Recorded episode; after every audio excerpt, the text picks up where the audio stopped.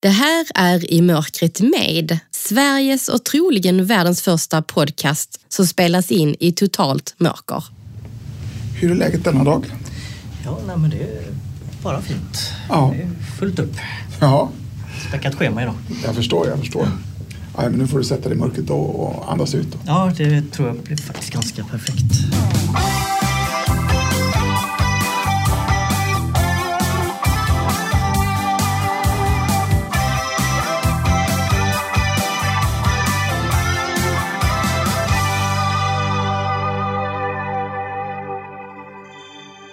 Hej och välkomna alla lyssnare. I det här avsnittet ska vi prata om varför mörkret på riktigt är viktigt tillsammans med författaren till den hyllade Mörkermanifestet.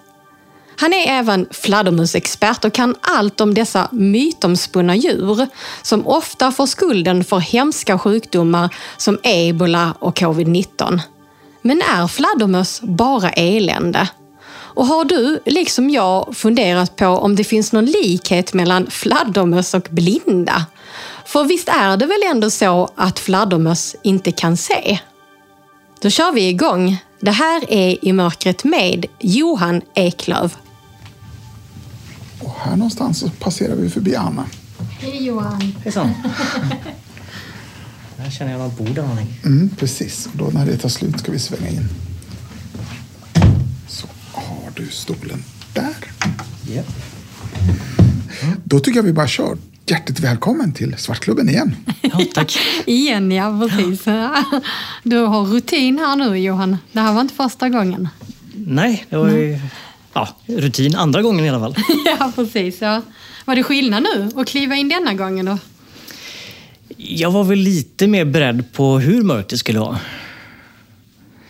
Eh, eller i och för sig, förra gången så var det ju faktiskt så att ljuset sänktes eftersom in i restaurangen. Ja. Den här gången var det ju mörkt direkt. Men eh, ja, ändå lite mer beredd. Och jag antar att det var mitt under, ja det är fortfarande pandemi när vi sitter här. Men då var det väl därför de sänkte ner ljuset också. För annars brukar det ju, när det inte är pandemi så tar ju Ulf in gästerna när det är helt mörkt. Ja, just det. Det var nog lite färre gäster också än vad det skulle varit annars. Absolut, ja. Och vi sitter med lite längre avstånd än vad jag och gästerna brukar göra på den annars också. Vi har extra bord mellan oss och sen är det liksom ett hål mellan våra bord här också. Ja, okej. Så att du vet om det. Men välkommen hit, Johan tack. Eklöf. Hur är det med dig då? Det är bra. Eh, fullspäckat schema idag, men eh, det här känns som en, eh, en väldigt intressant övning får jag säga. Ja, vad, vad står på schemat idag? För du bor ju inte i Stockholm annars utan eh, neråt västra Sverige till. Precis. Ja, nej, jag har passat på att både göra lite, lite fältarbete utanför Stockholm. Jag har satt ut ljudinspelningsapparatur för lite fladdermusinspelningar. Ah, Och så har jag haft ett litet möte på förmiddagen och ikväll ska jag ut och äta med förlaget. Så det, är, mycket man ska passa på. ja, kul. Men nu måste jag stanna till. Du satt upp eh, inspelningsutrustning. Var har du gjort det och varför? Alltså, hur funkar det? På två ställen. Eh, Först nere i Nyköping och sen så uppåt Arlanda-trakten till. eh, Så är det två naturområden som eh, ska kollas ifall det är så att det flyger fladdermöss där. Och gör det det så får man kanske anpassa bygget lite grann som ska göras där. Är det ett uppdrag du har fått då att göra det här innan de bygger eller? Ja, precis. Som en del av miljökonsekvensbeskrivningar och naturvärdesinventeringar och sådär så brukar det falla på min lott att kolla fladdermöss. Och det gör man genom att eh, sätta ut ljudinspelningsutrustning. Och så lyssnar man efter deras ljud helt enkelt. Men gör man alltid det när man ska göra större byggen? Och kolla efter just fladdermöss? Eh, inte alltid, men mer och mer skulle jag säga. De senaste åren så har fladdermössen hamnat mer och mer på naturvårdskartan. Varför eh, har de hamnat mer och mer på? Ja, det är en bra fråga. Jag tror det har att göra med vindkraften. När vindkraften började byggas ut för tio år sedan ungefär så upptäckte man att eh, fladdermössen krockar med rotorbladen. Åh, ja. Och då behövde man reda ut hur man ska lösa det. Och när vi väl hade jobbat med det ett tag så sen så började man titta efter fladdermöss även i andra sammanhang. Och nu är det i princip alla sammanhang som handlar om stadsplanering eller vägbyggen eller annat. Mm. Eh, men du får börja med att presentera dig Johan. Vi har som sagt redan kastat oss in på det här med fladdermöss. Men vem är du om du skulle beskriva dig själv med egna ord? Ja, jag är en eh, ja, medelålders man från västkusten som eh, har läst zoologi framför allt. Och arbetar med fladdermöss. Jag har alltid varit intresserad av djur och natur. Jag var aldrig med i Fältbiologerna eller inte scout eller så, utan mer bara att jag, jag gillade att vara ute och var lite intresserad av vad det fanns för olika djur och sådär. Eh, jag har alltid varit väldigt nyfiken på tropikerna och tittat på sådana här i kartböcker och fascinerats av upptäcktsresande på 1800-talet och sådär. Så det, det är lite så jag kom in på det. Och när jag läste natur på gymnasiet så var det väl framförallt biologin som jag klarade av. Fysiken och kemin var inte riktigt min TK. Okay, ja. Så då fick jag ju fortsätta med det spåret. Ja. Och vem är Johan annars då, förutom det här äh, yrkesvalet och så? Ja, då är jag nog en person som just nu väntar på att få flytta in i ett nytt hus. Mm. Jag umgås med familjen har två tonåringar hemma. Eh, och gillar väl, i alla fall i teorin, eh, trädgårdsarbete. I teorin? jag har inte haft så mycket trädgård att jobba med än. Men ja. Eh, det är det jag ser fram emot med huset. Ja, ja, ja. Att bli mm. trädgårdsintresserad. Det är mitt mål just nu. ja, ja, ja. Eh, och sen har du har ju skrivit och, och du har forskat framförallt om eh, fladdermöss då, så har du skrivit åtta böcker är det nu va? Ja, något sånt ja. Och den senaste boken, eh, Mörkermanifestet, denna fantastiska titel. ja, det, jag, jag, ska inte ta åt mig äran för titeln, för det var faktiskt förlaget förtjänst. Men eh, det, det är en bra titel, det håller jag med Ja, det är ju eh, fantastiskt. Det blir extra roligt när vi sitter här.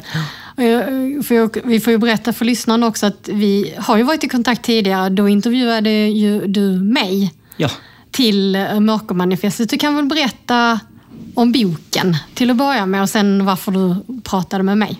Mm. Eh, upprinnelsen till boken eh, var när jag var och letade fladdermöss i Eslövs kommun.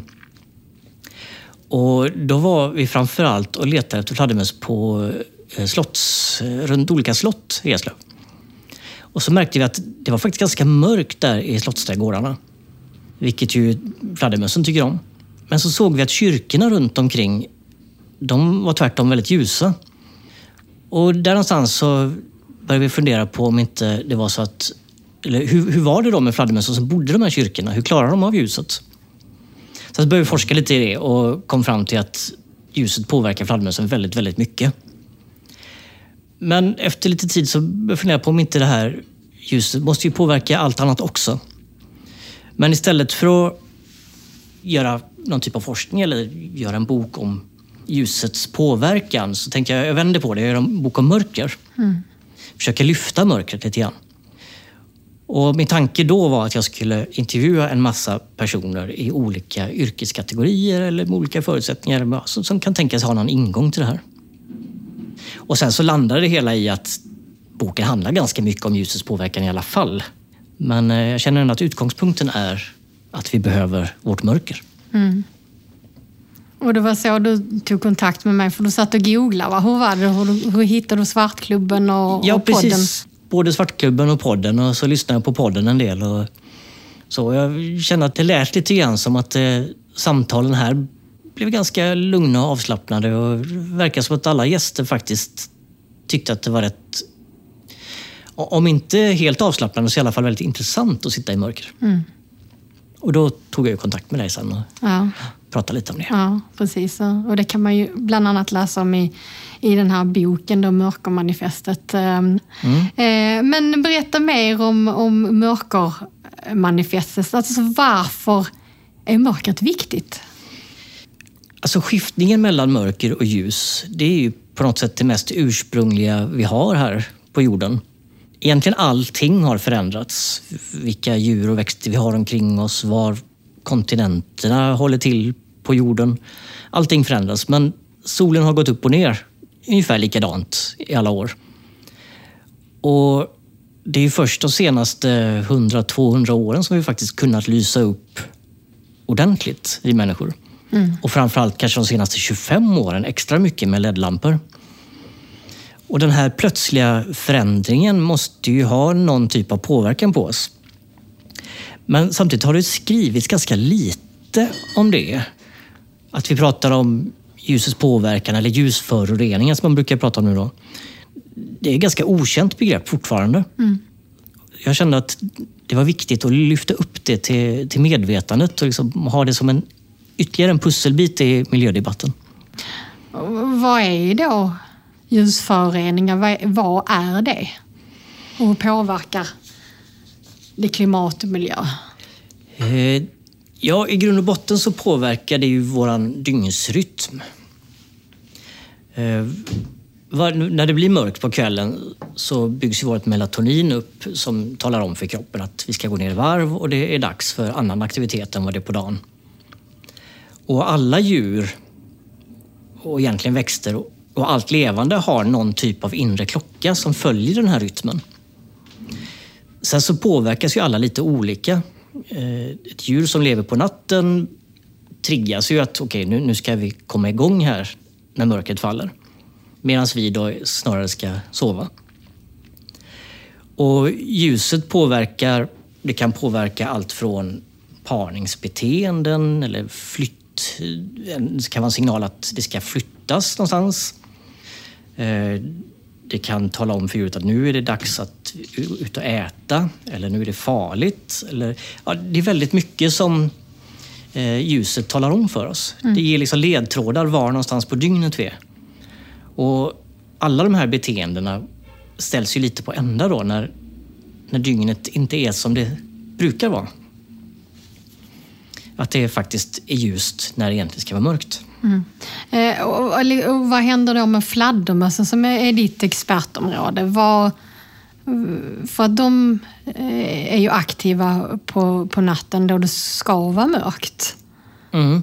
Eh, de har ju Fladdermöss har ju funnits i ja, närmare 70 miljoner år. De är utvecklade någonstans i slutet av dinosauriernas period och har som man förstår alltid varit skymnings eller nattaktiva. Och det finns ingen art av fladdermus som är dagaktiv överhuvudtaget. Så att de är verkligen utpräglade nattdjur. Och i deras värld så är ju ljuset det är detsamma som fara. För i ljuset kan de bli tagna av eh, rovdjur, framförallt snabba rovfåglar. Så att vad som händer när det inte blir mörkt på kvällen, det är att de helt enkelt inte flyger ut. Och då får de ju heller ingen mat. Mm. Betyder det att eh, fladdermöss, alltså att de börjar dö ut då, eller?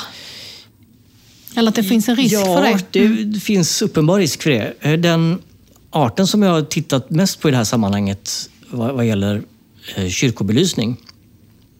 En art som heter brunlångöra som, som bor väldigt ofta just på kyrkvindar eller kyrktorn. Och där har man sett att de har faktiskt minskat över en 30-årsperiod. Mycket på grund av ljuset. Mm. Sen finns det lite andra aspekter på det här. att Lite snabbflygande arter som är lite mer vågade, eller vad man ska kalla det, kan jaga insekter, till exempel vid gatlyktor. Eh, och då kanske de gynnas, i alla fall kortsiktigt, av att det, det lyser lite här och var. Eh, men det finns ingen fladdermöss som skulle välja att bo och ha sina ungar där det är ljust. Mm. Så att man kan säga att deras, ehm, ja, deras arealer krymper hela tiden. Men då kan jag ju tänka mig så här, åh men fladdermöss, det, det, finns ju så mycket föreställningar om, om fladdermöss, liksom, att de är läskiga och jag tänker i synnerhet nu, corona. Ja, det har inte varit något bra år för fladdermöss. Nej, jag, jag tänker det har inte varit det. Alltså, eh, behöver vi dem då? Eh, ja, alltså det där är ju alltid en fråga. Vad, vad är det för nytta med, med den eller den och så. Och, ja, dels kan man ju se dem som att de har ett egenvärde. Eh, att människan inte ska blanda sig i det. Men Sen finns det, alltså ur vår synpunkt, så finns det också en väldigt stor nytta med fladdermöss. Det är att de äter oerhörda mängder insekter. Och de äter bland annat väldigt många skadeinsekter. I USA har man räknat ut att det här handlar om miljardbelopp varje år som man sparar in på bekämpningsmedel. Ha, ha. Så att de är en ekologisk och naturlig skadedjursbekämpare. Så det behövs liksom i kretsloppet så att säga. Precis. Ja. Och i tropikerna när de äter mycket frukt så, så handlar det också om att eh, pollinera och sprida frön och så vidare. Ja, ja, ja. Jag läste någonstans att en fladdermus kan äta var det 3000 mygg om dagen. Mm. Eller på natten då kanske. Ja, jo men det stämmer. Så att Ja. Har man en liten koloni med fladdermöss på en 10-20 individer i sitt hus och de, de äter mygg ovanför eh, altanen så mm, får man en väldigt mycket skönare sommarkväll. Ja. Eh, ska vi, eh, vi, vi ska, det är, har ju så mycket frågor här Johan. Eh, men jag tänker att vi kanske ska ta in eh, lite dricka och något litet ätbart. Eh, Du var ju här och käkade i mörkret också och firade just eh, mörkermanifestet då. Visst var det så Johan? Precis, Ja. visst var det så. Jag hade med Ja. mig familjen hit och Ja. för att fira när vi hade, hade släppt boken. Så att, eh, tyckte att det var, passade väldigt bra. Ja, verkligen. Mycket passande. Som sagt du har ju gjort det förut. Ska vi börja med att du får ett glas kanske? Där Japp. får du ett glas. Så får du en öppnare av mig. Och nu är det, i alla fall, det är ingen middag idag utan det är lite plock. Ja, men det är en flaska. Det är kanske en bra början.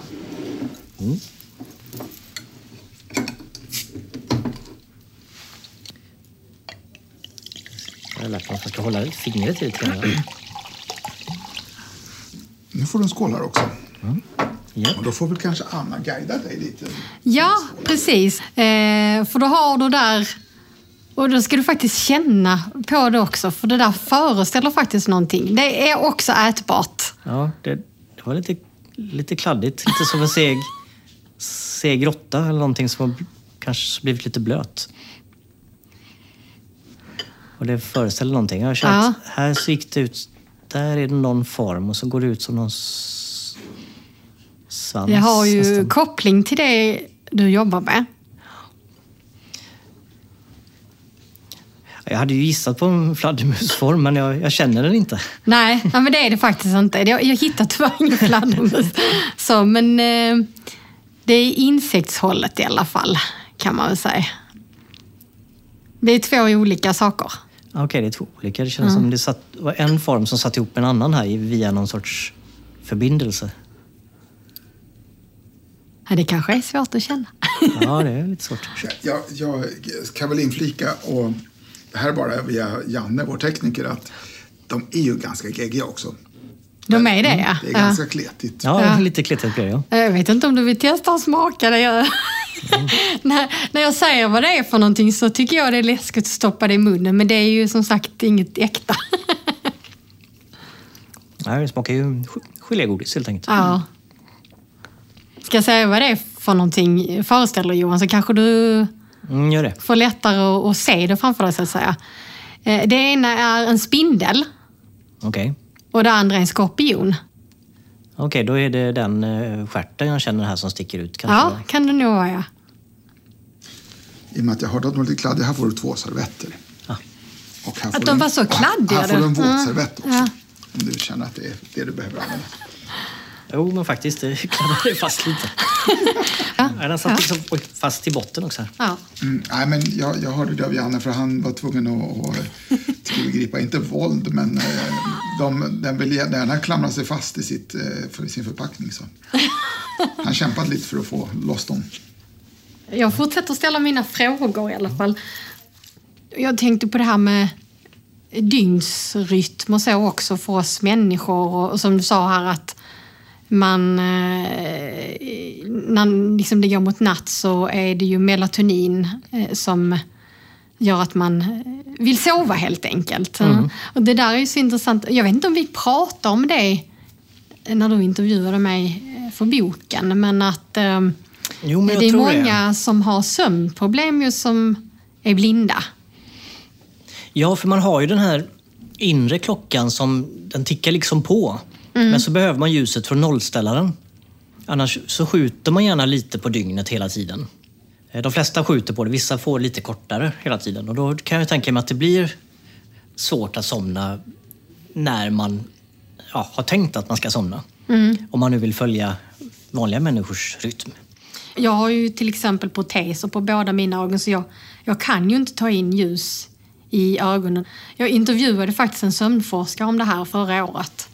Jag började själv få sömnproblem eh, när jag förlorade synen och sen eh, så eh, fick jag ju då reda på att det var fler som hade det så. så då gjorde jag intervju med den här sömnforskaren förra året och då förklarade han det att eh, när eh, man inte kan ta in ljuset så kan inte det regleras då via näthinnan då, där man liksom absorberar det här så att säga och skickar signaler då. Ja, man har ju provat på försökspersoner som har bott i mörker en längre tid. Eh, där de inte får några som helst ledtrådar av ljuset. Och då skjuter de ju på dygnet och så sover de ja, de somnar lite senare varje, varje dag så att säga. Till slut så faller de in i någon sorts tvåperiods eh, system kan man säga. De sover och sen vaknar och så sover de igen. Ah. Så att, eh, ja, det är ja. lite, så att ljuset behövs ju för att reglera ja. detta helt enkelt. Ja, men det är jätteintressant för det är precis ofta så jag sover. Jag brukar so somna och jag har hört det här från många andra också. Eh, men sen vaknar jag och sen har jag svårt att somna om. Och så somnar jag liksom mot morgonen igen. Mm. så att det är uppdelat som du säger. så. Har du haft några sådana problem Ulf förresten? Alltså utifrån eh, din syn då, man kan ju såklart ha det, av det annat också men... Nej, jag skulle säga att jag har inte haft några sömnproblem på, på det sättet, alltså som, som jag kan koppla till min syn alls, utan jag, jag har, ja nej. Jag, ser jag, du lite ljus? Alltså du, du, kanske tar in ljus Ja, du har ju dina ögon ja, kvar i alla jo, fall. Jo, jo, jo det är samma. Jag mm. vet att jag tar in ljus på mm. det sättet. För jag, mm. Det sticker oerhört i ögonen när, om jag tittar mot solen och sånt där. De, de tåras. Så det är klart att ljuset går ju in. Jag gissar att det är ett tecken på det i alla fall. Mm. Nej, så att jag, jag har inte haft några som helst känningar av det på det sättet. Men du har hört talas om det innan va? Att det, ja. ja. Det finns en del historiska beskrivningar om hur människor sov på vinterhalvåret eh, i gamla bondesamhället. När det var mörkt väldigt stor del av dygnet. Just det. Och att man gick och la sig tidigt men sen att man faktiskt vaknade till och mitt i natten och så kanske man gjorde någonting en stund. Någon lite lättare handarbete eller pratade lite med någon eller tog en öl, rökte en pipa eller, och sen somnade igen. Så att man hade liksom en naturlig vakenperiod mitt i natten. Alltså, det här med ljusföroreningar då. Jag tänker du är ju forskare och insatt i det här med djur och natur. Och, men hur medvetna är de vanliga människorna om att det här kanske inte är så bra? Det är väl fortfarande ett ganska okänt begrepp. Men eh, det börjar ändå, man börjar höra det lite här och var. Och hur går hur pratet så att säga? Vad, vad är det man lyfter då? Eh, ja, men det, det är nog det här att eh, framförallt den uppenbart onödiga belysningen som fasadbelysningar i industriområden och parkeringar som är upplysta hela nätter och sådär. Eller att eh, det kanske är gatlyktor som är onödigt starka som egentligen bländar mer än vad de faktiskt hjälper oss. Mm. Eh, sen är ju steget då till att verkligen se över vår belysning, det är ju ganska långt för det, det handlar ju mycket om en trygghetsfråga också. Ja, för jag tänkte just det, liksom, man tänker ju kanske då att man vill ha belysning på en parkering för man kanske inte vill gå över en kolsvart parkering mitt i natten. Tänk om det händer något liksom. Mm. Är det det det handlar om framförallt? Mm. Ja, det är mycket det det handlar om. Att det, det har blivit en trygghetsfråga. Sen om man tittar på hur forskningen ser på det så är det ju inte alls säkert att det egentligen är säkrare med belysning. Men det är, det är upplevelsen som... Upplevelsen av det är ju helt enkelt tryggare. Viss brottslighet sker ju faktiskt snarare i ljus än i mörker där man behöver ljus för att se vad man ska göra för någonting. Mm. Men vad gäller en parkering så är ju, då är ju rörelsestyrning en bra, eh, ett bra sätt att lösa det hela. Att det faktiskt tänds en lampa när man kommer gående. Ja, alltså har vi faktiskt gjort ute på vårt landställe nu. För jag har ju tänkt mycket på det här, det är så roligt nu för nu börjar det bli mörkt på kvällarna igen.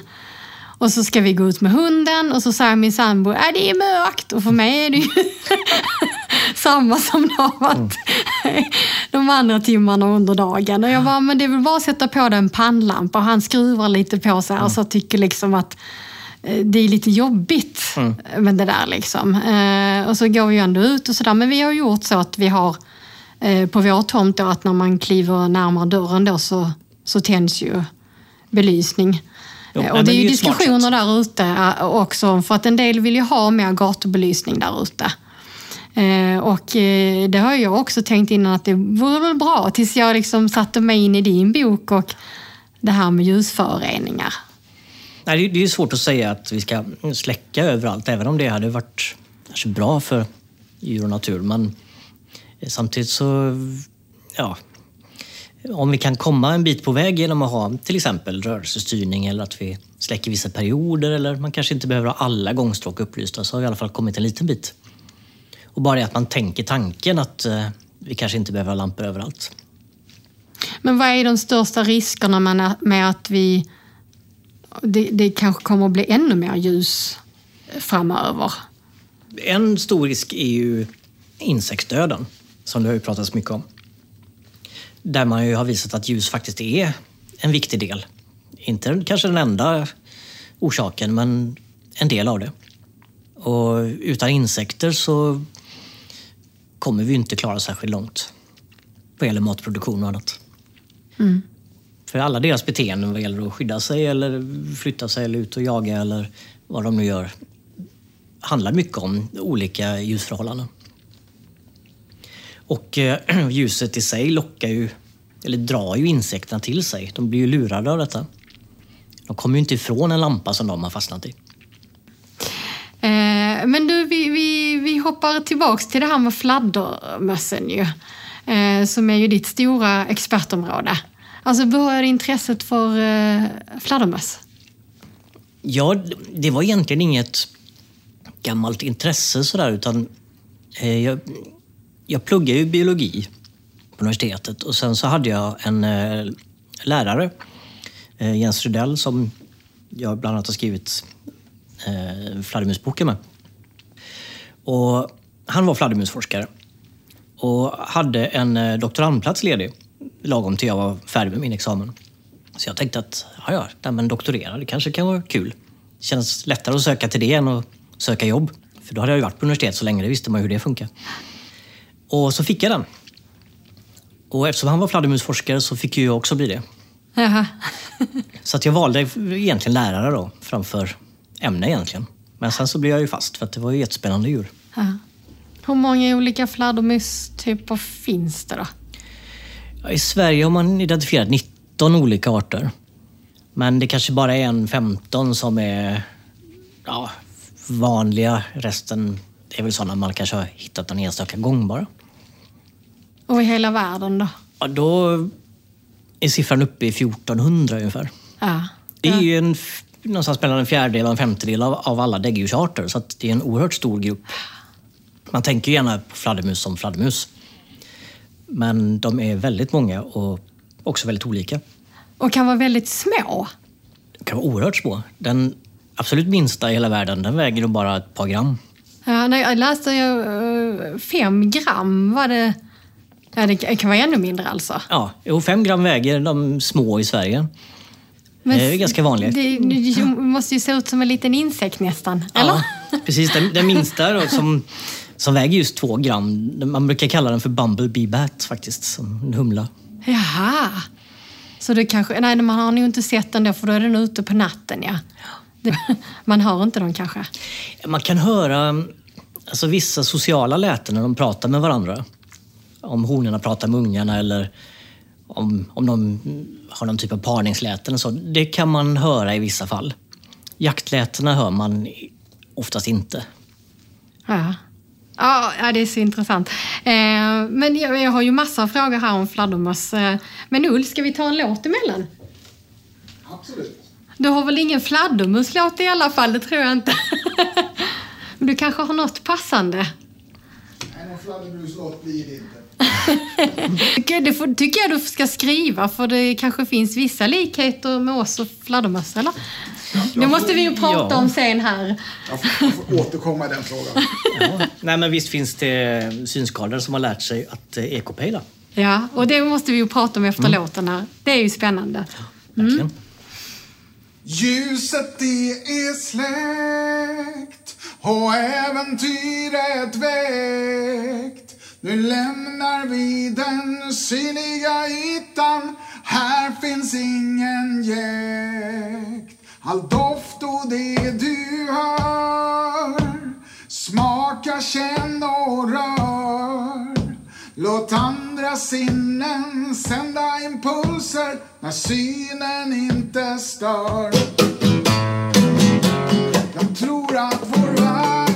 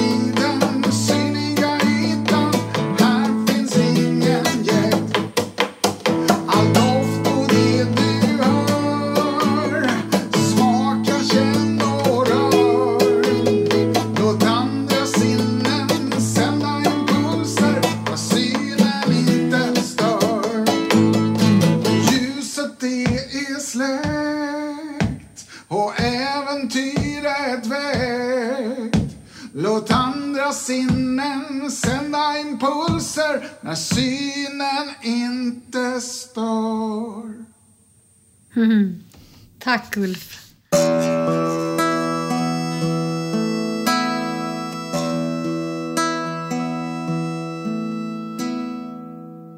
Tack till vår samarbetspartner Svensk skrivtolkning som textar avsnitten av I mörkret med.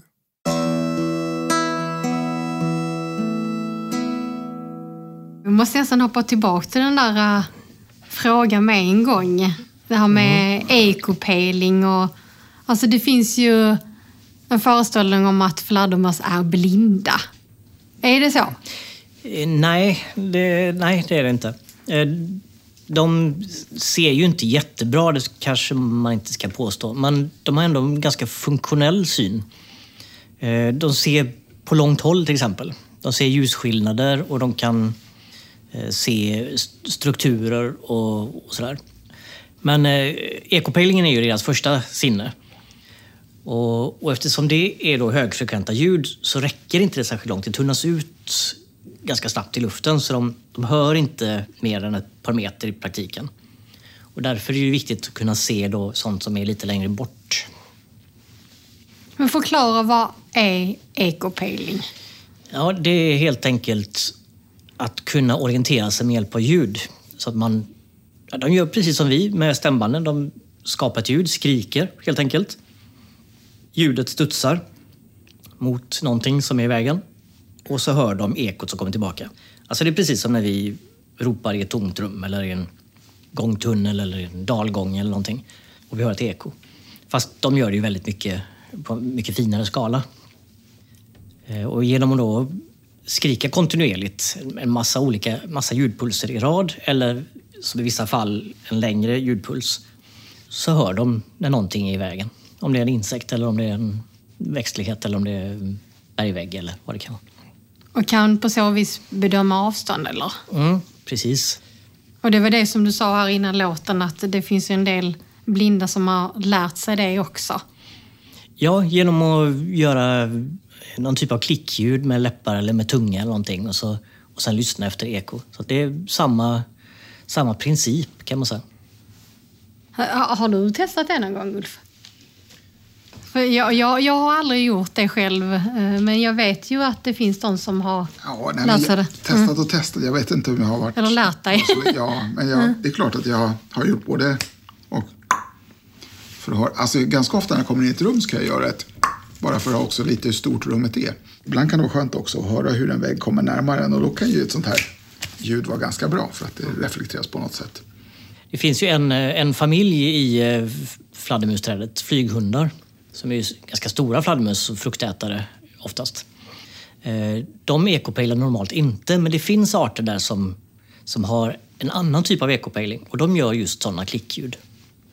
Men jag, men jag tänker ändå att, Att, det, att de måste vara bra mycket grymmare på det här än, än vad blinda kan bli? Eller, eller finns det möjlighet för en människa också att träna upp det så pass bra som hos en fladdermus som använder sig av ekopeling? Ja, alltså det gäller ju att kunna både skapa och höra väldigt högfrekventa ljud för att ljuden ska kunna studsa mot väldigt små objekt.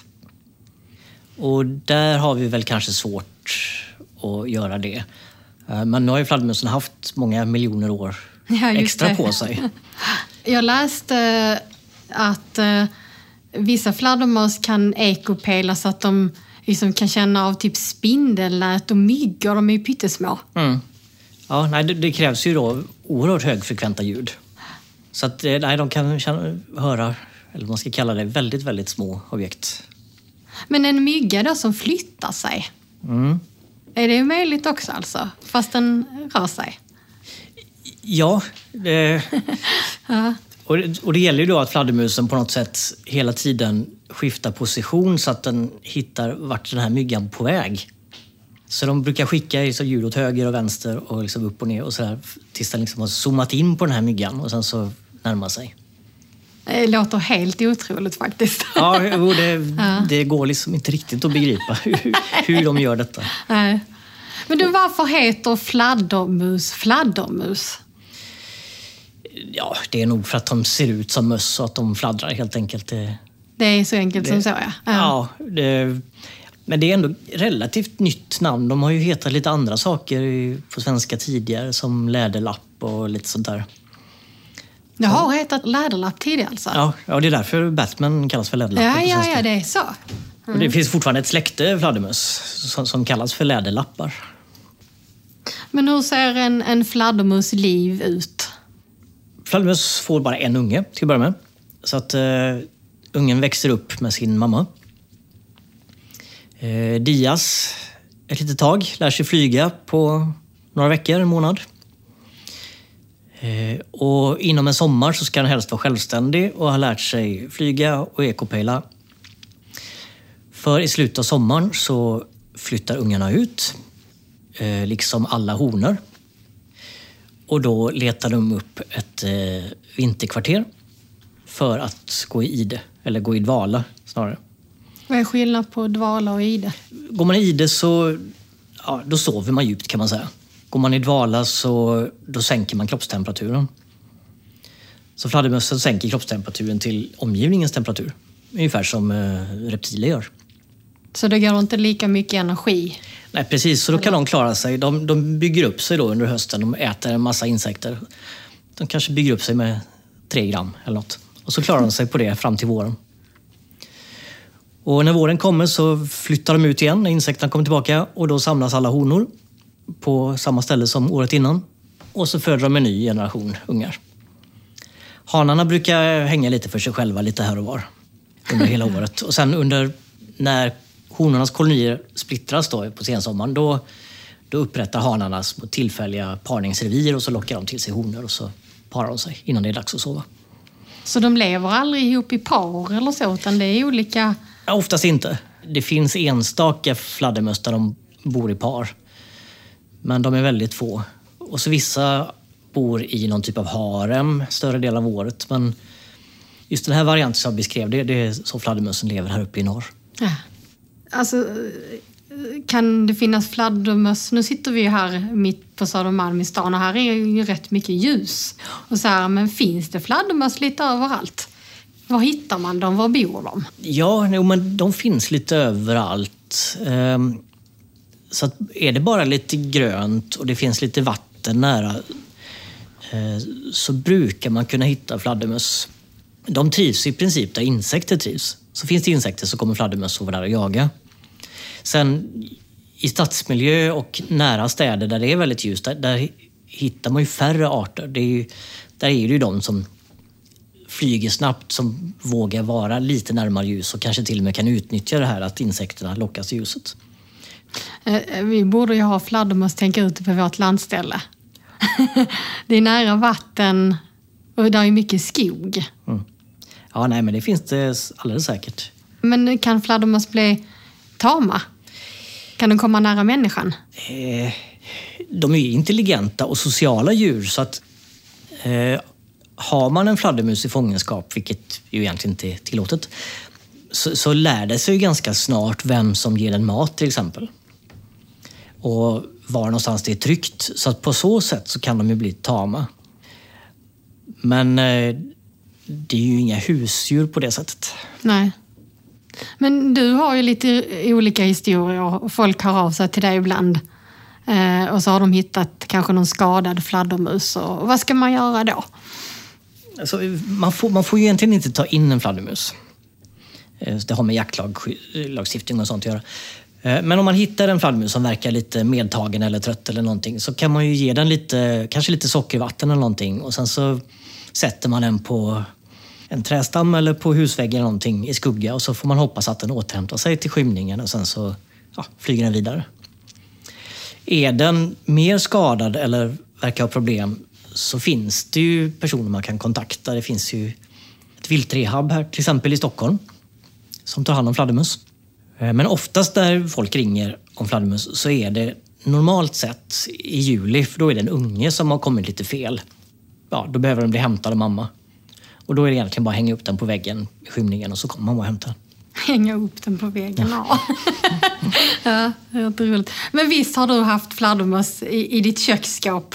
Jo, eh, då, nej, men jag har fått eh, tillåtelse att tillfälligt hålla lite fladdermöss eh, hemma för att rehabilitera dem eller så, för att ta hand om dem innan jag släpper ut dem igen.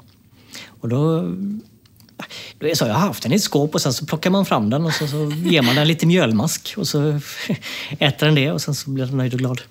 Ja, och den, eh, hur, hur liksom, är den skygg då eller är den, kommer den fram? Ja, alltså, till, till en början så är den det, men ganska snart så fattar den att uh, okej, okay, den här gubben var inte så farlig. Han kommer ju faktiskt med gott käk här. Och då, då vågar de sig fram. Och efter en liten stund så lär de sig äta ur matskål också. Så behöver jag inte mata längre. Mm. Vi måste ju såklart prata nu om, vi var inne på det innan med corona och så här, att det finns ju så mycket orsaken till ebola och andra sjukdomar och nu covid-19 att det kommer från fladdermöss och så. Vad tänker du kring det och hur mycket sanning är det i det? Eh, ja, det finns ett korn av sanning men det är oftast väldigt överdrivet. Fladdermöss får ofta skulden för diverse olika sjukdomar. Eh, man vet att de kan bära på många virus och de kan bära på virus utan att själva bli sjuka. Men de är inte extrema på något sätt. Ju, ju mer man tittar på olika virussjukdomar hos djur så, så, brukar man hitta att de flesta djur kan bära på en massa olika virus. Eh, vad gäller ebolautbrottet som var för ett antal år sedan, där fladdermöss fick skulden, där visade det sig att de var helt oskyldiga.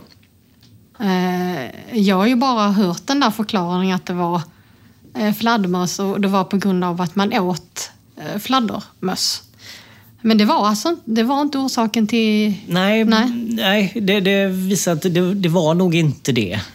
Men sen så är det klart att äter man fladdermöss, eller egentligen allt vilt kött kan ju orsaka sjukdomar. Och vissa sjukdomar har man hittat i områden där man äter fladdermöss. Sjukdomar som inte finns i andra områden. Mm. Men jag vet inte, det är inte jättemycket att äta skulle jag säga. Nej, alltså jag tänker hur, hur eh, liksom, alltså vi sitter här och kan, jag kan tycka gud vad konstigt att äta fladdermöss men det finns ju de som tycker det är jättekonstigt att vi äter kräftor. Ja, jo det är klart att eh, allting som har lite kött på sig det kan man ju i princip äta. Mm. Har du ätit fladdermöss någon gång? Ja, nej, det har jag inte gjort. det har du inte? Nej. Eh, när eh, nu pandemin började här förra året och du hörde att det började pratas om fladdermöss, vad tänkte du då? Ah, inte nu igen, tänkte jag. Jag visste att de skulle få skulden. Men varför får de alltid skulden då? Alltså är det, lite, är det liksom orimligt egentligen att de får det? Ja, det, jag tror det finns flera förklaringar. Dels tror jag det beror lite på att de är lite mytomspunna och det är skräckhistorier och så. Eh, men sen så har man ju också hittat, alltså rabies till exempel. Det, det, ju, det kan de ju bära på, det kan ju alla däggdjur. Eh, nu, nu tappar jag namnet på den förra pandemin här som eh, inte blev så mycket av. Svin? Nej, det var inte SARS? SARS, ja precis. Det var ju också någonting som fladdermössen kunde bära på. Och efter SARS så har man ju undersökt fladdermöss ganska mycket. Och så har man hittat att de är väldigt duktiga på att stå emot virus. Och då har de också blivit kända för att kunna bära på virussjukdomar. Så det blir lätt att man vänder sig till fladdermöss ja. det första man gör. Är det en enkel lösning på något vis också? Ja, det är en enkel lösning. Och ja. även om det finns så sagt, lite sanning i det så, så, stämmer det inte i alla fall. Och, och problemet är ofta att eller problemet uppstår när människan gör liksom intrång i naturen och vi får kontakt med dem på ett sätt som inte är naturligt. Mm. Som till exempel på de här marknaderna då, där det blandas ja, djur av olika slag. Om det nu var på en sån marknad. Men vi måste ju prata lite om de här myterna med. Eh, alltså jag tänker ju liksom direkt på häxor, mm. Eh, trolldrycker och att eh, häxan hade någon fladdermus bredvid sig. Djävulens följeslagare. Alltså hur kommer det sig att, att det har blivit så? Eh, delar av det här har ju följt med gamla traditioner med eh, där man använt sig av olika saker i naturen för att blanda trolldrycker och grejer och sånt här. Och, och fladdermössen, de var ju naturligtvis kända för att flyga på natten. Att man inte riktigt ser vad det är för någonting och sådär. Och, och då är det lätt att tänka sig att man blandar en sån dryck för att kunna kanske se i mörker. Man säger att dricker man fladdermusblod så får man nattsyn och det finns sådana föreställningar. Eh, men sen så kommer väldigt mycket från kyrkan också med att djävulen har fladdermusvingar och sådär. Och, och det har ju smittats ju av sig på fladdermöss. att då har man föreställningen att okej, okay, men eh, de hör till djävulen.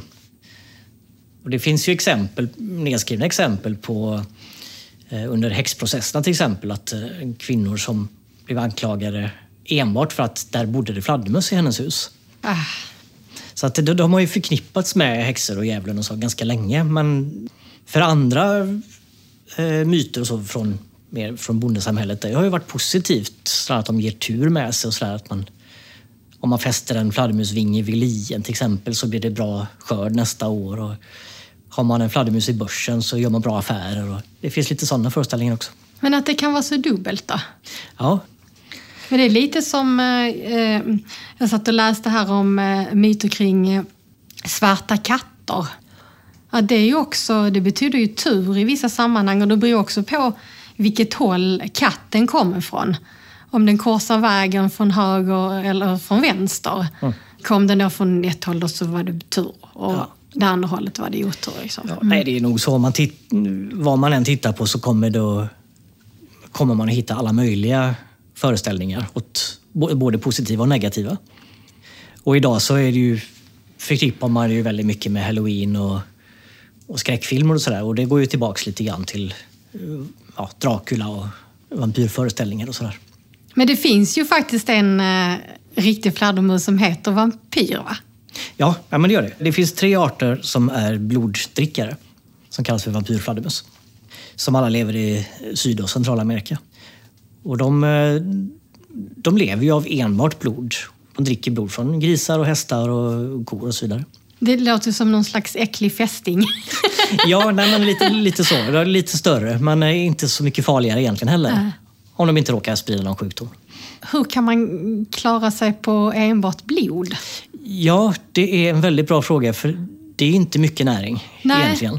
Och de har också utvecklat ett eh, ganska intrikat system för att eh, ta hand om varandra. Om det är så att någon fladdermus inte hittar mat en kväll, då är det ju ganska stor risk att den svälter eftersom de behöver hela tiden påfyllnad.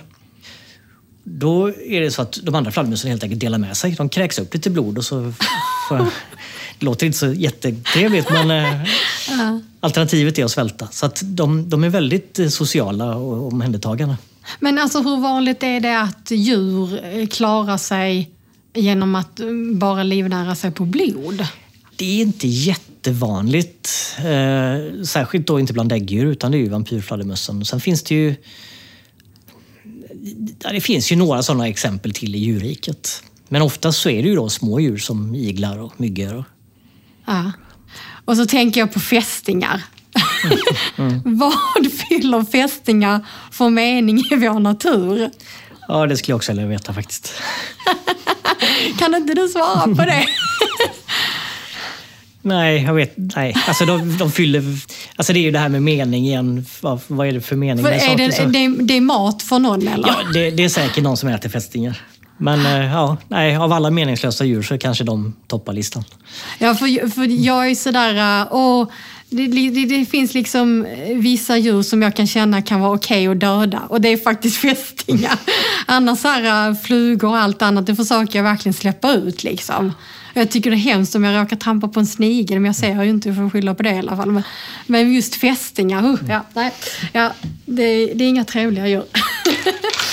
Men jag tänker hoppa tillbaks till det här med eh, eh, sjukdomar och, och, och så. Alltså varför eh, blir de inte sjuka själva då? Alltså om de kan bära på de här eh, hemska virusen.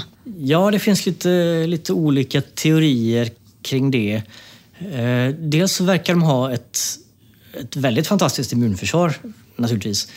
Eh, som verkar vara liksom påslaget till standby på något sätt hela tiden. Att, att de är alltid beredda på nya virus. Kanske för att de, det är så många fladdermöss som lever i stora grupperingar. Att de har utsatts så mycket för bakterier och virus genom årmiljoner. De lever så tätt in på varandra. Ja. Alltså det finns ju fladdermusgrottor i södra USA där det bor 20 miljoner fladdermöss. Och det är klart, och de bor ju på varandra hela Oj, tiden. oj, Och- oj. Mm. så att blir någon sjuk så är det klart att det smittar ju runt ganska fort och då har man då anpassat Ja. till det i många, många miljoner år. Så, så är det inte så konstigt att de har på något sätt hittat Nej, ett försvar. nej, man får tänka det. Det är många miljoner år som det har byggts upp. Sen så kan det eventuellt finnas en koppling till att de flyger. För att det bildas väldigt mycket eh, restprodukter och så. Det, det är en sån energikrävande process att flyga.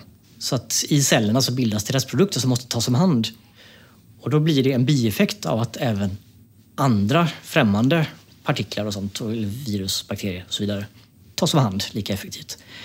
Eh, Men sanningen är väl att man kanske inte vet exakt. Eh, Du nämnde också i någon intervju att eh, man skulle kunna använda fladdermöss i medicinsk forskning och just utifrån det här med deras starka immunförsvar. Ja, det finns ju, eftersom de har så pass bra immunförsvar som de har, så, så att ju mer vi lär oss om det, desto mer kan man ju använda sig av den kunskapen till, för egen del. Och det finns ju ett par exempel på, vi, vi kan ju återgå till vampyrfladdermössen till exempel. När de dricker blod från ett byte så, så producerar de i sin saliv ett ämne som kallas för drakulin. Och det är blodförtunnande så att de ska lätt få det, ja, det ska rinna helt enkelt. Och det ämnet har man faktiskt använt medicinskt för att stoppa blodproppar och liknande. Och sen så finns det exempel på att man har hittat eh, när fladdermössen vaknar ur vinterdvalan. Så har man sett att eh, nerver i till och med hjärnan har liksom återbildats under vintern för att spara energi. Och sen så... Oj, nu slår jag till mikrofonen. Eh, och så återskapas de på våren. Och det här proteinet som krävs för att den processen ska komma igång. Det verkar som att det saknas hos eh, patienter med Alzheimer och liknande. Så där kanske man har hittat någonting som man kan eh, använda sig av också. Så det finns en del sådana här spännande saker med fladdermöss. Så verkligen inte eh, bara någon nackdel då med det. Nej, som vi har många mycket att lära. Ja, verkligen. Ja, det är jättespännande. Men vad, vad händer för dig nu framöver? Nu har du ju jobbat eh, stenhårt förstår jag med Mörkermanifestet. Det är ju en fantastisk bok. Mm. Vad, vad har du framför dig nu då? Eh, ja, eh, nu ska jag faktiskt ikväll ska jag träffa utlandsagenten. Så vi hoppas att det blir lite utlandslansering. Med Mörkermanifestet just eller? Precis. Ja, ja, ja. Vad kul. Och efter det så blir det väl att börja fila på någonting nytt. Sen om det handlar om mörker eller fladdermöss eller någonting annat, det får jag väl se lite grann vad som... eh, Ska det bli skönt att sätta sig någonstans och börja skriva på någonting nytt. Ja. Nu ska vi köra lite eh, antingen eller-frågor. Mhm. Och sen ska du få skriva gästboken. Te eller kaffe? Ja, då får jag säga kaffe. Kött eller grönsaker? Ah. Alltså hade jag tvingats att bara äta det ena eller det andra alltid så hade jag nog fått säga grönsaker. Fast jag gillar ju en grillad köttbit, det gör jag ju. Men Ja. det är okej att säga grönsaker. Ja. Bok eller film? Eh, bok. Tankspridd eller fokuserad? Tankspridd. Hemmakväll eller utekväll? Ja, så här efter corona så får du säga utekväll, men normalt sett hemmakväll. Jag förstår precis vad du menar. Nytt eller gammalt? Eh, gammalt. Prata eller lyssna? Lyssna. Och så har vi ljus eller mörker. Ja, då måste jag säga mörker. Ja, det är klart att eh, Mörkermanifestets författare måste säga. nu ska vi se. Eh, gästboken har du här. Den är ganska liten. Nu ska vi se om vi hittar varandra. Ja. Nu är jag ett hål här mellan borden. Där har vi den. ja. Japp. Och så har du pennan där. Jag hör ett eh, pennljud, men jag... Där var Där det. har du den. Ja. Och tanken är att jag ska alltså skriva i mörker nu då. Japp. Mm. Eh, och då har du på höger sida där, där gamet sitter, där är en tom sida nu och där kan du... Okej. Ja, jag är ganska känd för att skriva oläsligt i vanliga fall. Så att, eh, Då har du något att skylla på nu, varför det ser illa ut eller? ja, precis. Det kanske är jättetvärtom i ditt fall att du skriver bra i mörker. Kanske. Det är klart, när det är Mörkermanifestets författare, tror du inte det? Ja, där har jag skrivit någonting i alla fall. Hä? Vad har du skrivit nu då? Eh, ska jag säga det? Jaha. Ja, jag skrev Carpe Noctem. Skrev jag. Vad sa du, Carpe? Carpe Noctem. Betyder det fånga natten? Eller Fånga natten, ja, precis. Ah, just det. Tusen tack Johan för att du kom hit. Det var Ja, jätteintressant. ja, men det var väldigt spännande att sitta här och inte se. Det är faktiskt rätt skönt. Ja, för du har ju varit här som gäst och ätit middag och njutit av Ulfs show. Och nu har du blivit intervjuad i mörkret. Vad, och du har blivit intervjuad många gånger tidigare. Är det någon skillnad? Ja, nej, men, ja, det skulle jag faktiskt säga. Man, jag tror det är... Det här var lättare. Jag behöver inte fundera på var jag ska titta någonstans. Och jag kan sitta och blunda om jag känner för det eller så. Nej, men det, var, det var lättare att fokusera på, på det som var viktigt. Så att, eh, jag tyckte det kändes riktigt bra. Ja, vad kul. Ja, nej, men det var superintressant och jättekul att ha det här. Känner du dig redo Johan? Kom Ja. ut i ljuset. Det är nästan så man längtar faktiskt inte ut i ljuset utan det, det Nej. är ganska skönt att sitta kvar. Ja, precis. Flyger vi ut i ljuset ändå då? Ja. Tack för att du lyssnat. Och vill du komma i kontakt med oss på I mörkret med, mejla på hej imorkretmed.se. Vi finns även på hemsida imörkretmed.se och på Facebook och även Instagram under hashtag imörkretmed. Vi är tillbaks igen om en vecka och då med mig och Fatmir Seremeti. Vi hörs då.